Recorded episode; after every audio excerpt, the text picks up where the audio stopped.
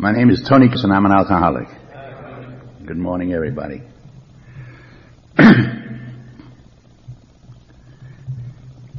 If things had gone as they should have, and as I would like them to have gone in my life, you wouldn't be up at 7 in the morning sitting here in Oklahoma City. You'd be at the Kennedy Center in Washington, D.C., at an honors presentation where I was one of the honorees going to receive an award, and a medal for the accomplishments in my life, and probably under the category of Renaissance man. But here it is, 2 minutes after 7, starting to rain in Oklahoma City, at a gathering of alcoholics. And I'm going to share my story. I've had occasion to tell my story several times over the years. And except for certain major essentials, it doesn't come out the same way. It isn't always the same thing, because I use a different motivation. I speak from a different level or plane of my experience. And people who have come to these meetings say, you know, the gist of your story is the same, but I never knew this. I never heard this before. And that's the way it went. Some of the things I've said at meetings I hadn't said before. It was a new revelation for me. I never was at a loss what to say. Although I'd put my watch down, which I'm going to do. Time ran out before I did.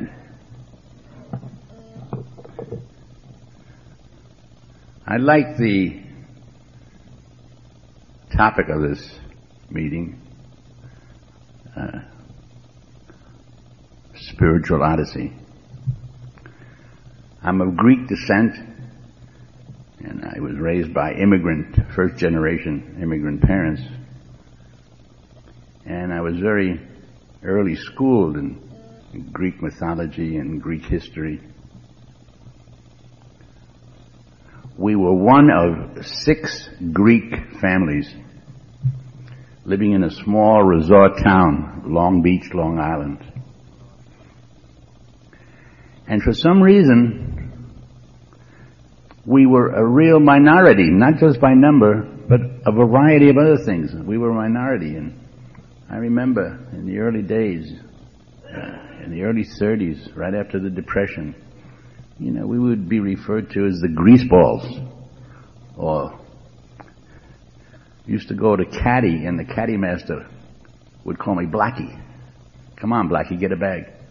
And I don't know how he ever got the name Blackie, but I had a great tendency to tan, and we lived in the resort beach area. And I'd get very tan over the summer and stay that way. And I'm not sure why, but I remember the rest of us felt like a minority. But that changed. And certain circumstances have occurred in life that have had a major effect. Because I have a certain awarenesses, and I've done a lot of recapitulating and looking back in my life, trying to find out what are some of the earliest thoughts I have, and how far my memory can go back. And I know an early thought I had was that I wanted to be recognized. I wanted to be acknowledged. I wanted to have something to say. I wanted to be heard. I wanted to be applauded. And I was given a couple of gifts that gave me cause to think like this. At 14 years of age, I was built quite strong for my age, and I had this gift of being able to throw a football about 65 yards and throw it with a spiral and throw it at a good height, a good velocity. And for a 14-year-old, I was pretty good. And because of that, I was the first high school freshman to make the varsity football team. They had what they call a freshman team, a frosh team. And freshmen were put on that team. And I was put on the varsity team. And this talent of mine of throwing a football well earned me this distinction. And at first, my first year, I would be put in, and even though I was good size for 14, I was still smaller than the rest of the guys who were juniors and seniors in high school, who made up the bulk of the team. But I would be put in for strategic plays. And I'd get back there, and we had a play, and I'd throw the ball 60, 65 yards and make a touchdown. And pretty soon I started getting recognition in the local newspaper. You know. The following year I put on some extra weight. I had also made the wrestling team, and I became a good wrestler. And I worked on my bulk, and I developed a good-sized chest and a trim waist and strong legs. And they gave me an extra duty on the football team of running the ball. And I was fearless. I went where others feared to tread. And I got the moniker in the newspapers, the Greek Blitzkrieg. And this was the late 30s, and Hitler was running all over Europe with his tanks, and they had the Blitzkrieg going into Poland and other countries, and I became the Greek Blitzkrieg. And pretty soon I heard that scouts, college scouts, were coming to look me over. And there was this prospect of going to college on a scholarship. My parents were poor, relatively poor. We just suffered the Depression. It was still going on in the middle, late 30s. And this looked good, because otherwise it didn't look like I could go to college. My folks didn't have the money. And what do you know what would happen, but World War II got going. And pretty soon the furor of the war and the prospects of the United States getting into the war were very obvious. And there was a new level of hysteria, a new level of social consciousness and concern. And when I finished high school, rather than go into the army or get called up right away, I matriculated at college and hoped that that would give me some little deferment, temporary anyhow. And along with that, I joined a reserve unit that was with the Signal Corps. And they would give you an extra deferment if you went to Signal Corps school. And I went to Signal Corps school and went to college at the same time at night, and I got a deferment for about 9 or 10 months. In 1942, I was called up actively into the Army. And all these plans and all these dreams I had, going to college on a scholarship, of pursuing that career and seeing my life unfold, totally changed. I remember being sent to Fort Dix, New Jersey, and here I am, 19 years old, hadn't been far from Long Beach, still a babe in the woods, wet behind the ears in a way. We were a very close family values, do the right thing, respect your elders, respect your family, respect your society. And I was imbued with these, at least I thought I was. I look back and I see my brother and my sister, one is older than I am, one is younger, they learned these things. It didn't seem these lessons stuck with me. And I went into the service. I went in as a private. I went into the Signal Corps, and I was shipped to Camp Crowder, Missouri. And there I was exposed to a whole different element of society. And I saw the guys who had all the power, all the guys who had all the authority,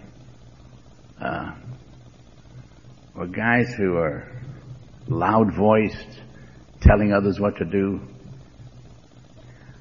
As I surveyed the world scene, I saw the chaos that was developing with the war.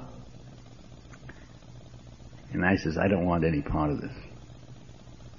I didn't have a fierce sense of loyalty to go and fight. I didn't have any desire to get randomly killed. I said, I got to get out of this man's army. And I started figuring out ways to get out of the army. And this was one of my early deviations, straying from the standard path of how people behaved.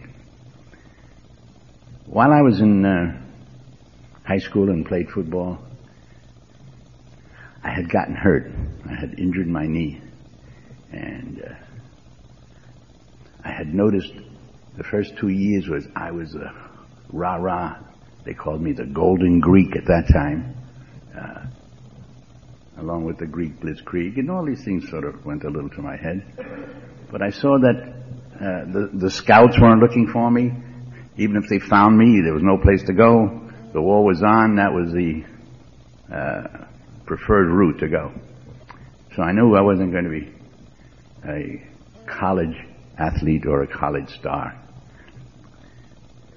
And I said, what can I do to get out of this army? And I saw friends of mine faking psychiatric illnesses. I saw friends of mine faking other illnesses. I said, well, I have this injured knee. Maybe I could capitalize on that. And I did. I was going to Signal Corps school. They were teaching us code. They were teaching us how to climb telephone poles, how to set up command posts. And at one training session, I let myself a controlled slip from the telephone pole. And I went down this telephone pole with splinters, landed on my knee, and shouted, ouch, ouch, ouch. They put me on sick call, and since I had had an injury and I knew sort of how to limp and behave, I pushed this knee injury,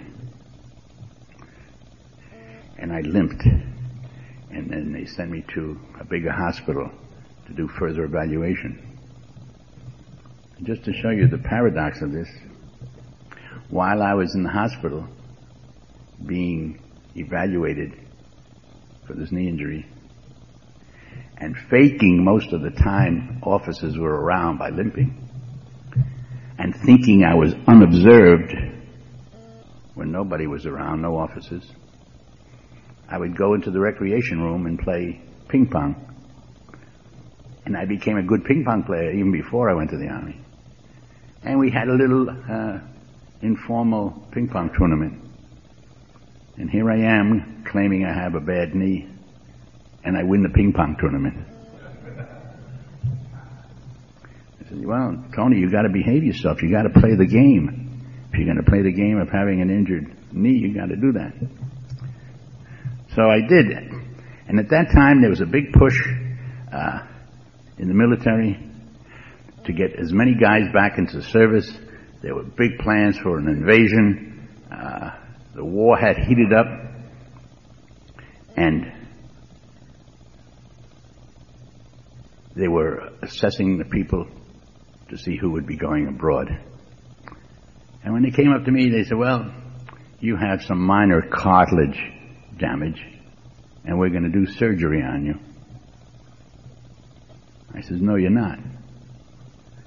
And I refused surgery.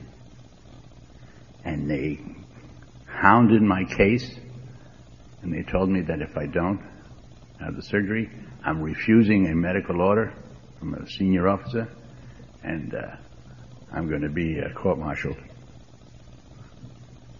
Something in my instinct told me that this isn't the way it goes. You can't be punished for refusing a procedure on your body. And I refused. I received a notice that I was going to have to appear in 72 hours for a court-martial appearance. I was still 19 years old, not wise in the ways of the legal performances. I called my brother, who was in Fort Hood, Texas. I think that was in Texas. Anyhow, what should I do? I called home. I called my parents. What should I do? They said, do what you have to. They couldn't advise me. They gave me the 72 hours to get any kind of witnesses in my behalf. And I didn't. I went to this court-martial where I got the argument from, how I articulated, I'm not sure.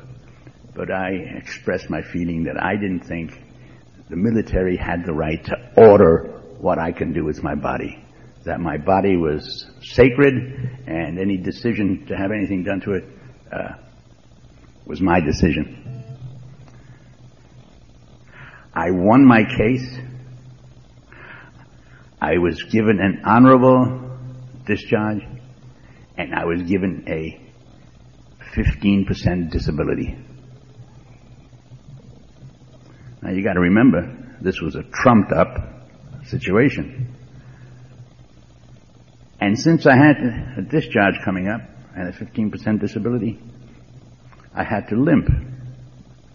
So here I was limping around the camp, and I had a good leg, relatively good leg. I got out of the Army in 1943. The war was raging in Europe, in the South Pacific, and I was one of the early veterans dischargees from the Army. And the colleges were open, and you can get into any college you wanted. And I got into Columbia College, which was one of the premier Ivy League schools. And I started pursuing my first love, which was electronics. I had been a radio ham when I was a teenager. I had built my own radios and transmitters, and I decided to take electrical engineering and become an engineer. Along the way, I saw this wasn't what I really wanted. And I went to my Veterans Administration advisor, and I said, they had passed a new law, Public Law 16, which said if you have more than 15% or more disability, you can pursue vocational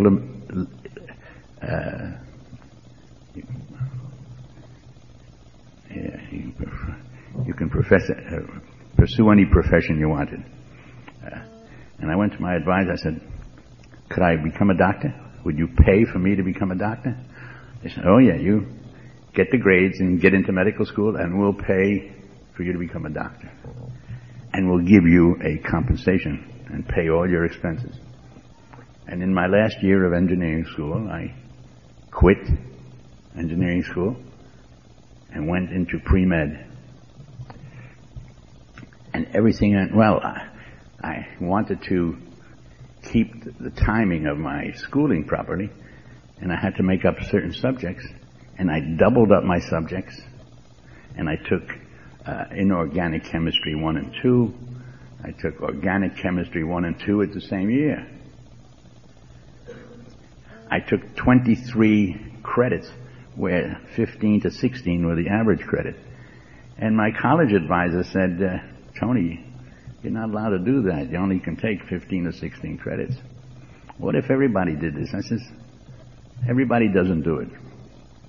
And I'd like to do it. I'd like to give it a try. And I took 23 credits, and I made Dean's List.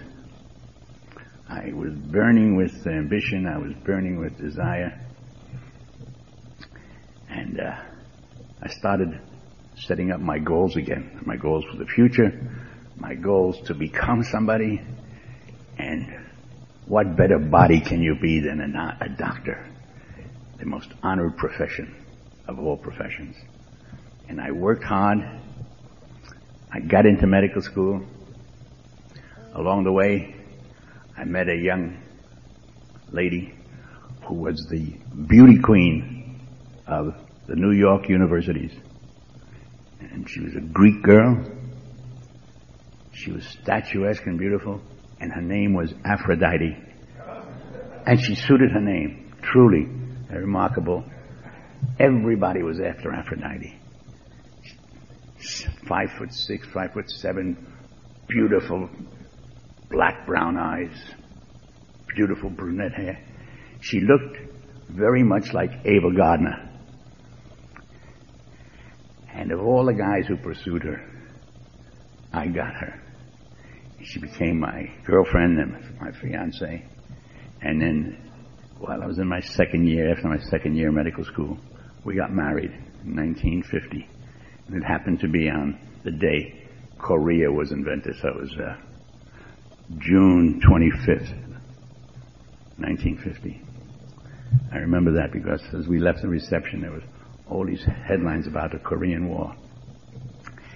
I finished medical school. I got an internship, and I was on my way. I did well in medical school. I got a good internship, and I felt the world was my plum. Now, the one thing I like about this topic, in a way, of a spiritual journey, when I heard about that and I heard the first few speakers, I says, the way I'm going to approach my sharing is I'm going to take whoever is here, all of my friends here, on a journey with me, and we're going to board a train at a particular point, and I'm going to sort of be taking you on this train with me and making vital stops,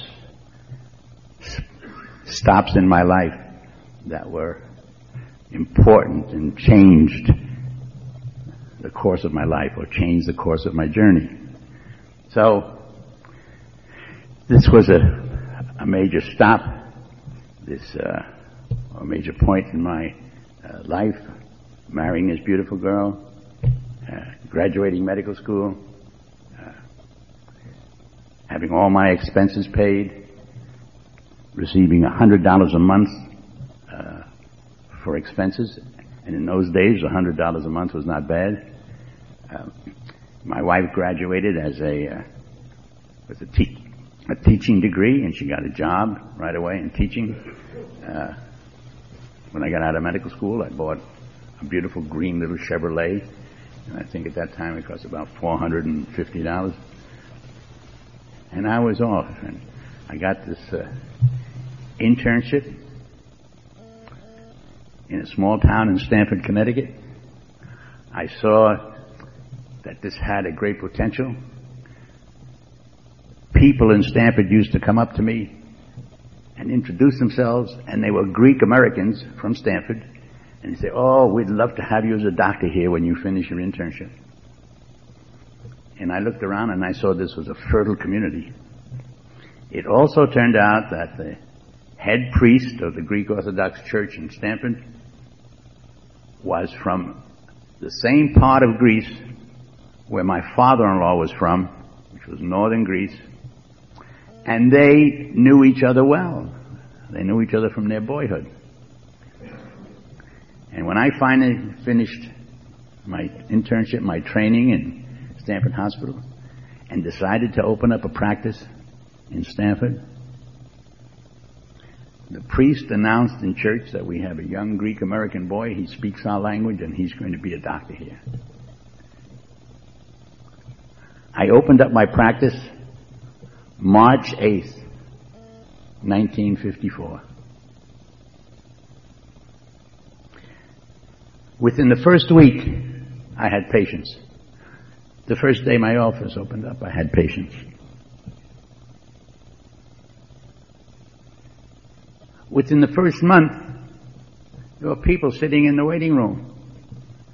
I was the toast of the town. My name was on the lips of all the Greeks and many non-Greeks. Within the first 3 months of my practice, I was making expenses. I was able to start paying off some money that I borrowed from my brother-in-law and my father. And I was on my way. I couldn't wait to get up in the morning. I couldn't wait to go to work. I couldn't wait to get to the hospital. I can think back to those days and feel a surge of joy and excitement. Here I was, 26, 27 years old. I'm a doctor. We had our first born son. I'm the toast of the town. How much better can it get? Didn't drink. I started smoking a little bit in medical school to get the smell of formaldehyde off of me, but I was able to keep my smoking in moderation. After about a year in this office, my practice got so good, and we had been living in the same house where my office was. We had the bottom floor. Decided to expand.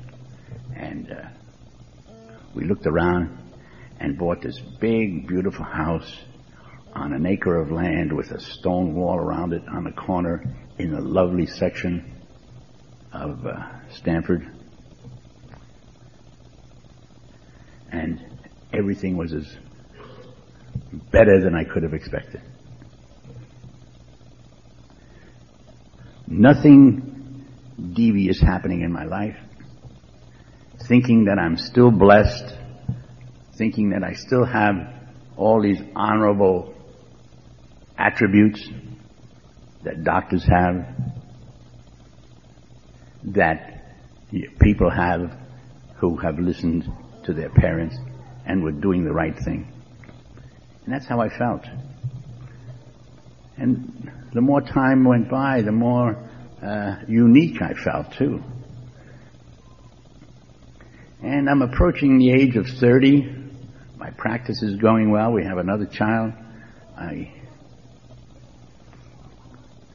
This feeling of uniqueness and this feeling of specialness keeps increasing. I become the team physician for a local minor league football team we have. I become a police physician, and through that I get to know many people in Alcoholics Anonymous, and I become a physician for a lot of AA people. And I'm sort of fascinated by these people, but in no way ever come close to identifying with them. I try to do things to help them. I give them vitamin B12. I give them tranquilizers. I do things for them. And my life gets even better. I don't know exactly how it happened, when it happened. Somehow one day I felt, gee, everything's going all right. Money's coming in. Practice is getting bigger. I'm increasing and enhancing my social status in this community. And the feeling comes over me, is this all there is? it all came too easy. It all came just sort of wishing it, wanting it. And it seemed all I had to utter was, in my own mind, I want to do this. So I thought I would try it a little further. And all of a sudden, I see this beautiful woman. Could be female patient, it could be somebody else. And I'd say, I wonder what it would be do, what would happen if I tried to score with her. You may not see vestiges now, but I was a good-looking guy with black hair and fiery eyes, and I was a great dancer. And you'd look twice if I walked down the street. You may do it today, but for other reasons. And it started to work. I would sort of envision myself in a relationship with another woman. And if I wished it hard enough, it would happen. And it started happening. I'd be with another beautiful woman under improper circumstances. And I'd sometimes wonder how I got here. I said, well, you wished it, you know. And pretty soon I got more involved in situations than I wanted. I found myself having a great compassion for not only alcoholics, but addicts. And I expressed this compassion in one way or another. I showed them a lot of concern. I would help them out. And pretty soon I became sort of the doctor to go to if you were an addict. I'd help them out one way or another. I didn't know anything truly about addiction. And how I would help them out is, give them the right kind of medicine, the right kind of codeine and the right kind of pain pills and the right kind of tranquilizers. And I became very popular. Along the way, a couple of friends of mine came to me, and I was regarded as a sympathetic type of guy. They'd say, my wife is late with her period. Can you help me out? I knew from my training that a good pregnancy is a good pregnancy, and it'll last unless it's physically interrupted. But I also know that a certain percentage of pregnancies would miscarry. So I would give this guy some ergoapiol pills that were reputed to bring on periods. I read a few things that if you give a smooth muscle stimulant, like prostigmine, it might do something. So I started helping my friends out. And a few of their wives or lady friends would get a period. And they'd be very generous, and they'd come and they'd give me a case of liquor, give me $100. I didn't solicit that, but see, I said, this isn't bad. I had no idea that I was really doing that much wrong. And the case happened where this fellow I knew told me his young girlfriend was pregnant. Could I do something? I gave her a couple of shots of prostigmine. I gave her some ergoapiol, and nothing happened. And she went on to term, and she goes into labor, goes to the hospital, the emergency room, and she has a quick labor, and in the delivery, and in the process, she lacerates her cervix, and she starts to hemorrhage. They have to rush her to the surgery operating room and do a hysterectomy on a 17, 18-year-old girl.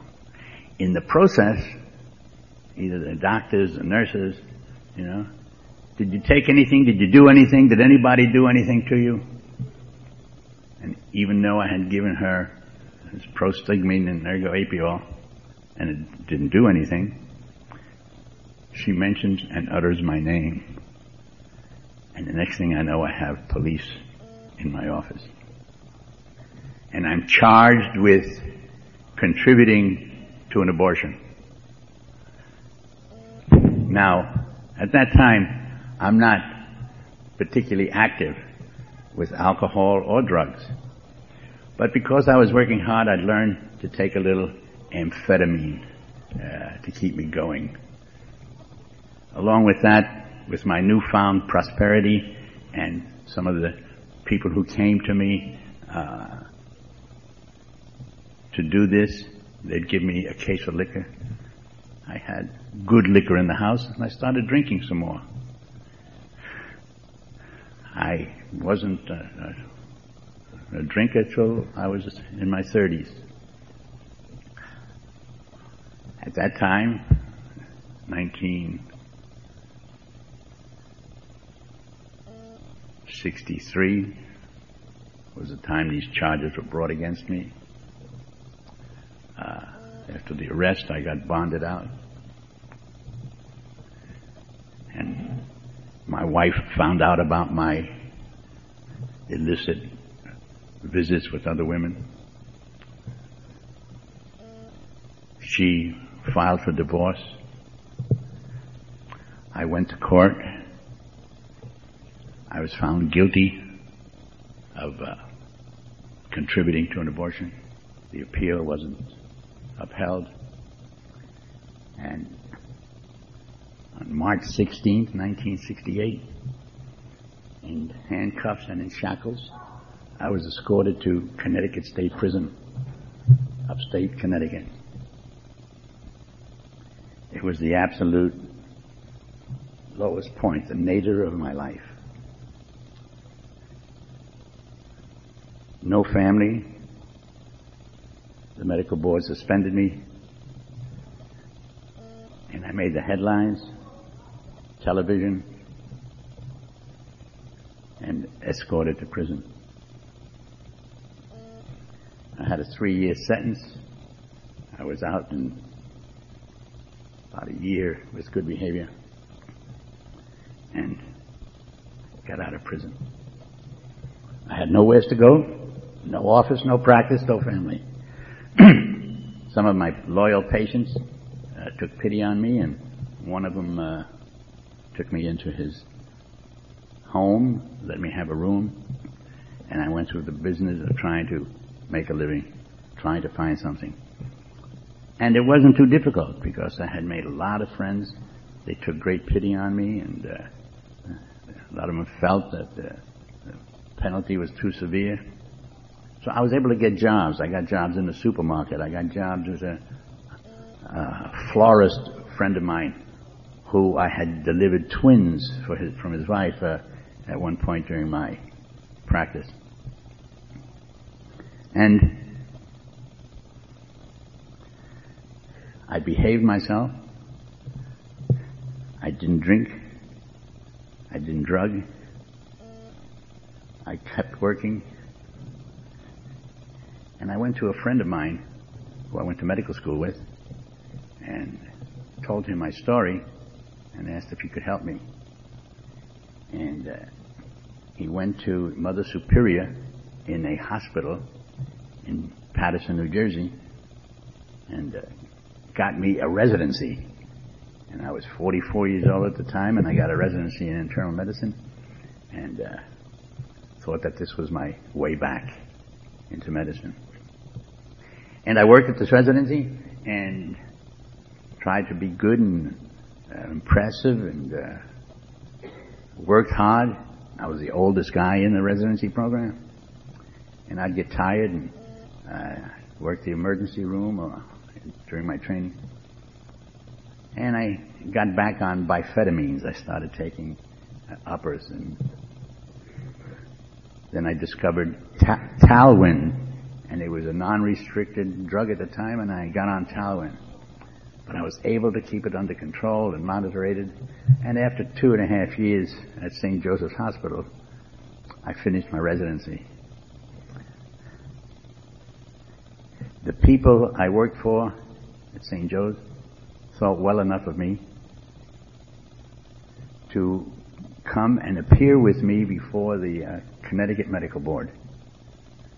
And I had found a friend of mine, a lawyer, and he put in a request that I be heard, and I went before the medical board in Connecticut and had my license restored. In that time, I also met my present wife, Nancy, and she knew my story, and she was willing to marry me. And she was a single parent at the time with three daughters, and we got married. I looked around for something to do, and I was able to get work in the local emergency rooms. And I found that that was very stressful on me. And I found I started increasing my use of Talwin. I started increasing my use of amphetamines. I started using my alcohol. And I was able to keep it under wraps. My wife noticed changes in my behavior. And she says, "I don't think emergency room work is for you. You ought to try to get back into practice." And I found some good friends who were in northern Connecticut, Willimantic. And there was an old couple. They were both physicians. She was a psychiatrist. He was a general practitioner. They knew my story, and they were willing to help me. And they took me in and let me work in their office. And again, many of those gifts, God-given gifts that were given to me, came out, and I did very well. And in a short matter of time, I left this office and had my own practice. 3 or 4 elderly physicians passed away at the time, and I inherited their practice. And in a matter of a year in Willimantic, I had one of the biggest practices. My wife came to work for me in my office. I had 2 physician's helpers, a technician, and 5 people working in my office, working 16, 18 hours a day. And I find myself again resorting to stimulants, sedatives. I discovered Demerol. I discovered IV Demerol. And I was able to get myself in any position I want, up or down, excited or sedate. Drinking all the time, confining my drinking to top-class liquor, thinking that the better the liquor, the less it would harm me. And working very strenuously. I started using maybe 1 or 2 shots of Demerol a day, 50 milligrams. I tell this story, and some people don't believe it. Within 6 months' time, I am using a full bottle, 30 cc bottle, 50 milligram per cc of Demerol. 1,500 milligrams of Demerol a day, and still sort of operative, still working. I find that certain kinds of alcoholic beverages would help. And I found that brandy was a good leveler. Brandy did things for me that beer wouldn't do, that wine wouldn't do.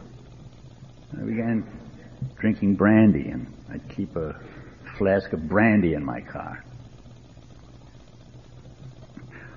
One day I arrive at my office a little late. The office is full. I know on the way to my office I had gone into the doctor's lounge and taken some Demerol, imbibed some brandy, and I felt real mellow. And I go to the office, and there's 2 young fellows come up to me and say they were at the DEA. They'd like to talk to me. I looked at them. I said, "Can't you see how busy I am? Why don't you call the nurse and make an appointment, and I'll see you." 2 hours later, they come with a warrant for my arrest and escort me out.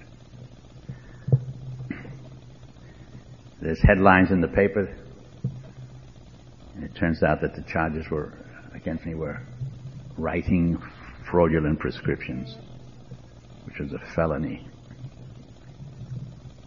Again, it made the headlines, made the television, local television. I I go to court and I'm found guilty. And again, I'm sentenced to a minimum security correctional facility. This was in April 1977. I had a priest friend who cared for me, and he said, "Tony, if you ever want to practice medicine again, if you ever want to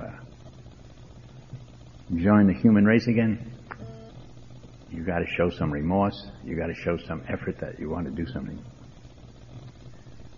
And I asked my wife to try to find a treatment center nearby, and we lived not too far from Hartford.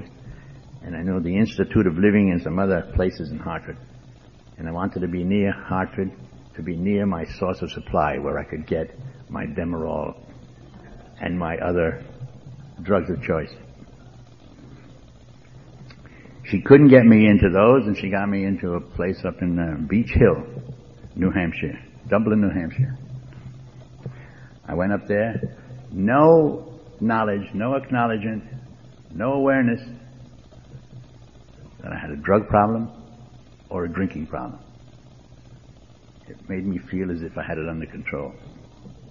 But I knew there was something wrong when I went to this treatment center and I hid an ampule of Valium in a piece of tissue or a piece of those little rubbers you put on your fingers to examine prostates. I put an ampule of Valium in there and introduced it in my anus, my rectum. So if I need Valium while I'm in treatment, I know where to go. I really didn't know what I was doing there. I went to this treatment center because this priest recommended it. And I met a Father Bob, who was a Jesuit, head of the program, and he was an alcoholic. And I told him I didn't think I was an alcoholic or a drug addict. He says, "Tony, the best thinking you've done got you here, and I would suggest until something better comes along, you sort of try it." Out of respect for him, I really cared for him, I said, okay. I went to treatment center. I got out. I had no practice. My medical license was suspended again. And as dear Georgia shared the other day, she heard that there's one guy in the East who has a record of having 2 suspensions of licenses. And she was facing her second one, or had her second one. And I was one of the few doctors in the country who was suspended twice. And that was back in the 60s. I went to AA. I decided to do what I was going to be told. And said, as soon as you get out, get a sponsor. Go to meetings. And I did. My practice had collapsed. We put up all my equipment for sale. We were going to get out of Willimantic, Connecticut. But I had nothing to do for a year, so I went to AA meetings. I really didn't feel I was. I really didn't fit. I really couldn't identify. But I had no place to go. And being the kind of scam artist I am, I came to the realization that I might as well look like I'm doing what they want me to do. And I started doing what the recovering person would do, and saying the right things.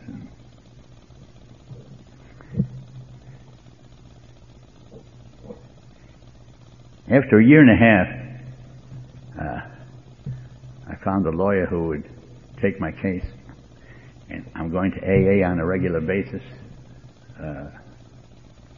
not drinking, not drugging. Back of my mind was, I really don't belong, and when things get better, if they get better, I'll find out a way to do this again. I'll find out a way how to drink and drug. and I kept going to meetings. I kept looking for loopholes. I kept getting more involved with AA. I started to like it. I went before the medical board again. I went with a new spirit, a new feeling. When I was in the anteroom before I went in to see the board, oh God, look at that. I said to myself, Tony, you don't deserve to have your license restored. You didn't honor this profession. You didn't do anything you should have done. And if they don't give you a license, it's okay. At least you found something else. You found something in AA that gave you hope. And I went into the board meeting, and I knew every person's name, and I knew everything about the people on the board meeting. I'd learned to do that because when I went to my first IDAA meeting, I heard Gene S from Texas talk, and he told me how he went before the Texas Medical Board and did that, looked at the people. And I looked at these people and I thanked them. Whatever they do is okay. Quietly, subliminally, I thanked them, and I said, anything you do is okay. I got my license restored. It was conditional. I couldn't prescribe narcotics for 5 years. I kept going to meetings.